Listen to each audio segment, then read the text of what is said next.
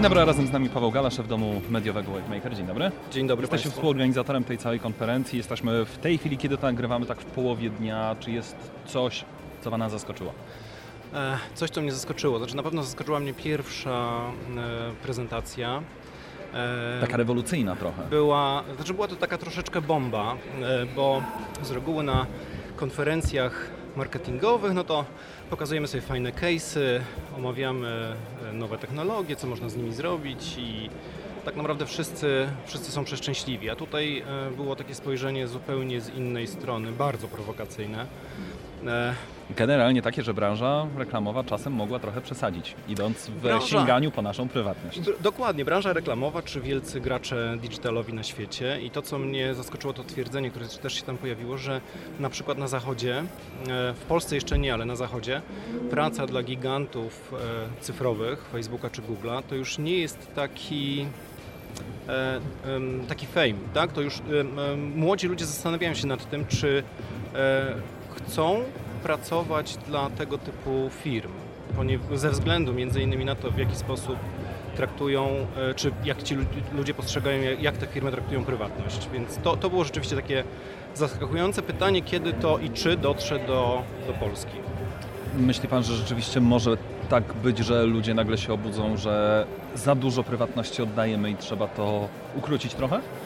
Myślę, że jako masa to musi upłynąć bardzo dużo czasu, albo musi coś rzeczywiście wyjątkowo dra- drastycznego e, zdarzyć, e, co trochę jest smutne pewnie, bo fajnie gdybyśmy byli e, bardziej świadomi tego świata, który nas otacza i co się z nim dzieje, ale na pewno będą takie grupy, które będą w coraz większy sposób dbały o tą swoją prywatność. Tak jak też w tej pierwszej prezentacji było powiedziane, jest pojawiają się narzędzia, które pozwalają nie zniknąć ze świata cyfrowego, natomiast pozwalają być tam obecnym na własnych zasadach, dbając o swoją prywatność. Choć wymaga to bardzo dużo wysiłku. To nie Wymaga jest to dla każdego wysiłku. człowieka, który chce mieć po prostu wszystko tu i teraz. Tak? Nie chce jest otworzyć to- Facebooka i od razu mieć kontakt ze znajomymi, chce, nie wiem, otworzyć sobie jakieś platformy nie wiem, Instagram albo TikTok i sobie szybko popatrzeć na fajne zdjęcia, albo porobić fajne filmiki i tak dalej, i tak dalej. Tak? Dokładnie to. tak. Albo chcę mieć nawigację, chcę gdzieś dojechać, to otwieram swój Tak. telefon, Google Maps i jestem. Wymaga to zdecydowanie większego wysiłku i to na pewno nie będzie dla wszystkich, bo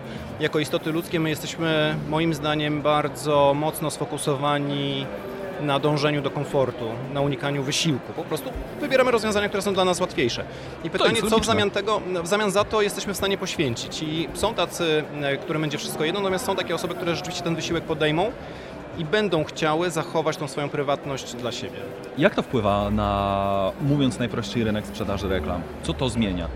Czy to będziemy robić tak samo, jak robiliście przez ostatnich, nie wiem, 5 lat, czy trzeba w najbliższych latach wymyśleć jakąś zmianę formuły? Znaczy ja myślę, że rynek reklamowy musi się wymyślać na nowo właściwie z każdym kolejnym miesiącem, ponieważ pojawiają się e, nowe rozwiązania, nowe technologie, e, pojawiają się chociażby, tak jak e, zresztą niedawno, wszystkie przepisy o RODO, one też trochę na ten rynek wpłynęły, więc ten rynek będzie się zmieniał. Natomiast wydaje mi się, że nie, nie spodziewałbym się jakiejś rewolucji w najbliższym czasie. Jednak mimo wszystko to e, będziemy coraz więcej rozmawiać o prywatności, natomiast nie będzie to, nie wpłynie to zasadniczo w najbliższym czasie na, na, na to, w jaki sposób komunikujemy się z konsumentami. A czy dostrzega Pan taki trend, że ludzie wolą czasem zapłacić więcej żywej gotówki z własnego portfela czy z własnej karty za to, żeby nie mieć reklam, mówiąc najprościej? Znaczy, do czego zmierzam? Mamy, dzisiaj mam wybór, jeżeli chcę korzystać na przykład w swoim telefonie z jakiejś aplikacji, albo chcę przeczytać jakieś artykuły na stronie internetowej wartościowe, no to mogę albo oglądać reklamy, co się pojawia, albo mogę wykupić, jak to się ładnie nazywa, dostęp premium, wtedy płacę, mówiąc właśnie najprościej za to, że nie mam reklam, ale płacę z gotówki, tak? To jest inny przychód dla właściciela tych danych, dla twórcy tych danych. Czy to będzie problem dla branży reklamowej? Czy ten Wydaje mi się, że trend nie w stanie Polsce. się powszechniejszy? Wydaje mi się, że nie w Polsce, Bo dlatego jesteśmy że my, przyzwyczajeni do darmowych rzeczy? my jesteśmy bardzo przyzwyczajeni do darmowych rzeczy, nawet jeżeli w zamian za to mamy się frustrować wyskakującymi e, reklamami, Albo filmem przerywanym. albo filmami przerywanymi, co też nas irytuje, ale jakby ciągle to jest za darmo, więc y, wydaje mi się, że w Polsce to jeszcze, em, to jeszcze nie jest trend. Aczkolwiek no, e, platformy kontentowe takie jak e, Netflix, e, no one jednak działają bez reklam i za to jesteśmy w stanie zapłacić, tak? Y, Natomiast Dlatego pytam, czy to sprawi, że mówiąc najprościej, branża reklamowa, domy mediowe, tak jak ona, będą mniej po prostu zarabiać? Bo Nie my częściej będziemy na przykład oglądać Netflixa, HBO Go, Hulu, cokolwiek to się pojawi, Amazon Prime, a nie zwykłą telewizję. Znaczy my i reklamodawcy i marki, y, które ci reklamodawcy reprezentują, musimy znajdować sposoby ciągle na nowo, w jaki sposób docierać do konsumenta. E, I tak jak kiedyś to, było, e, to była taka komunikacja stricte jednokierunkowa. Marka coś mówi, konsument ma tego wysłuchać, e, e, zmienić o niej zdanie i na koniec dnia e, dokonać zakupu. E, Tak marki wiedzą, że to z, znaczy z konsumentem, który się tak bardzo zmienił, że to już nie pojedzie, że trzeba znajdować nowe sposoby. I jest, masa e, sposobów na to, żeby zainteresować konsumenta, a jednak przetransferować przekaz marki. Chociażby jak przedsięwzięcia, wszelkie przedsięwzięcia kontentowe, które oferują konsumentowi rozrywkę, na którą on czeka, a marka jest towarzyszem tego. Więc e, na, na, naprawdę uważam, że tutaj e, z, z, wszyscy i domy mediowe, i agencje reklamowe, i klienci będziemy w stanie znajdować jednak sposoby na to, żeby do tych konsumentów docierać. Czy myśli Pan, że dojdziemy do takiego momentu, że będziemy ludziom płacić za to, żeby oni oglądali reklamy? O co mi chodzi? Mówiliśmy o tym, że mamy ludzi, którzy stają się świadomi, jeżeli chodzi o ochronę swojej prywatności, trochę w kontekście RODO, tak? Ludzie, którzy wiedzą, co robi mój telefon, co robi mój komputer, sami- generalnie wszystko, z czym e, mam do czynienia, to są ludzie świadomi. Jeżeli świadomi, to pewnie posiadający albo jakąś inteligencję większą, albo posiadający wykształcenie pozwalające na to, ergo pewnie nieźle zarabiający. Czyli jeżeli ta grupa urośnie w siłę, to pewnie może być też niezłym kąskiem, tak mogą być nieźli klienci wydający kupę pieniędzy. Tylko, że już zwykłe reklamy nie będą do nich docierać, bo oni sobie je w taki czy inny sposób poblokują. Jak dotrzeć do takich ludzi? Rzeczywiście trzeba będzie im płacić, że słuchaj, daj się zbadać swoją prywatność, swoje zachowania i tak dalej, w zamian dostaniesz to. Albo zapłacimy Ci za to, żebyś oglądał nasze reklamy w taki czy inny sposób na Twoich zasadach. Ty dostaniesz jakąś korzyść, my będziemy mieli jakąś korzyść, wszyscy będą zadowoleni. Wydaje mi się, że to jest jednak środowisko dosyć mocno e, laboratoryjne. E, Ja ci dam coś, ty obejrzyj moje reklamy i nie wydaje mi się, żeby to w tym kierunku szło. Znaczy e, nie do końca... Czyli ta rewolucja może być trochę niszowa.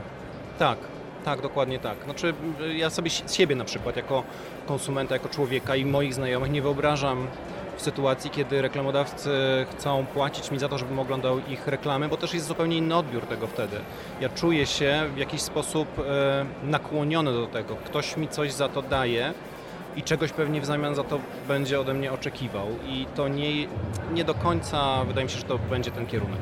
To nie będzie tak działało, że kochanie, mamy wino, siadamy na kanapie i, I oglądamy, tak, sobie reklamy sesję. przez godzinę, Tak. bo za to dostaniemy, nie wiem, 300 zł. Znaczy będą tacy ludzie, którzy na pewno... mm, No w e, kinach już jesteśmy zmuszeni do tego, żeby pół godziny jednak przed filmem spędzić na oglądaniu reklam. Pewnie dzięki temu mamy tańsze bilety. Jesteśmy, no tak samo jak jesteśmy zmuszeni, jak e, odpalamy e, niektóre serwisy internetowe, gdzie content e, jest przerywany. No one są oczywiście nie- niepłatne, ale no jeżeli chcemy to skonsumować, to też, też te reklamy gdzieś tam na nas e, oddziaływują, więc e, no cóż zrobić? No. Branża przeżyje. Branża przeżyje na pewno. Ja, się, ja jestem spokojny, jeżeli chodzi o branżę, dlatego że em, ja nie chciałbym, żeby reklama była postrzegana tylko i wyłącznie jako coś negatywnego, jako Złe, e, natarczywe, niedobre. Tak. Dokładnie, jako, jako, jako takie zło konieczne. Jednak ona mimo wszystko ma wartość informacyjną również dla konsumentów o produktach, o usługach i na bazie tego konsumenci są w stanie podjąć swoje e, własne decyzje. E, Ważne jest, ważna jest jakość tego przekazu i ważne jest to, żeby ta komunikacja z konsumentem niosła coraz więcej wartości dla samego konsumenta. Wartości chociażby jeżeli chodzi o jakość kontentu właśnie, e, o, o zaadresowanie jakichś jego potrzeb, a nie, nie była nachalna i nata- natarczywa, bo to, to, to jest coś, co, e, co mam nadzieję odchodzi do lamusa. Paweł Gala, dziękuję bardzo. Dziękuję bardzo.